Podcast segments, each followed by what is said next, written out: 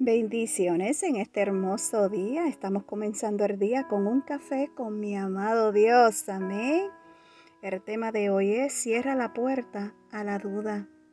Si vamos al libro de Marcos capítulo 11 versículo 24, la palabra de Dios nos dice, por tanto os digo que todo lo que pidieres orando, creer que lo recibiréis y os vendrá.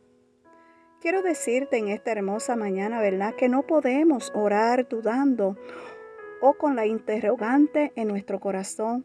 ¿Me responderá Dios? ¿Me estará escuchando?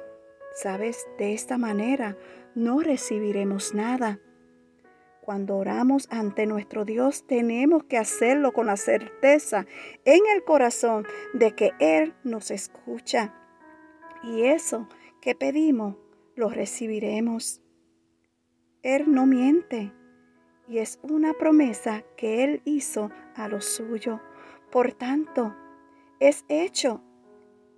Él la cumplirá. No solo nos responderá en algunas cosas, sino que en todo. Así que oremos con fe, mis amados. Cerremos la puerta de la duda. ¿Sabe la duda la pone el enemigo? Así que cierra esa puerta y créele al Señor, porque Él cumple sus promesas. Amén. Que Dios te bendiga. Shalom.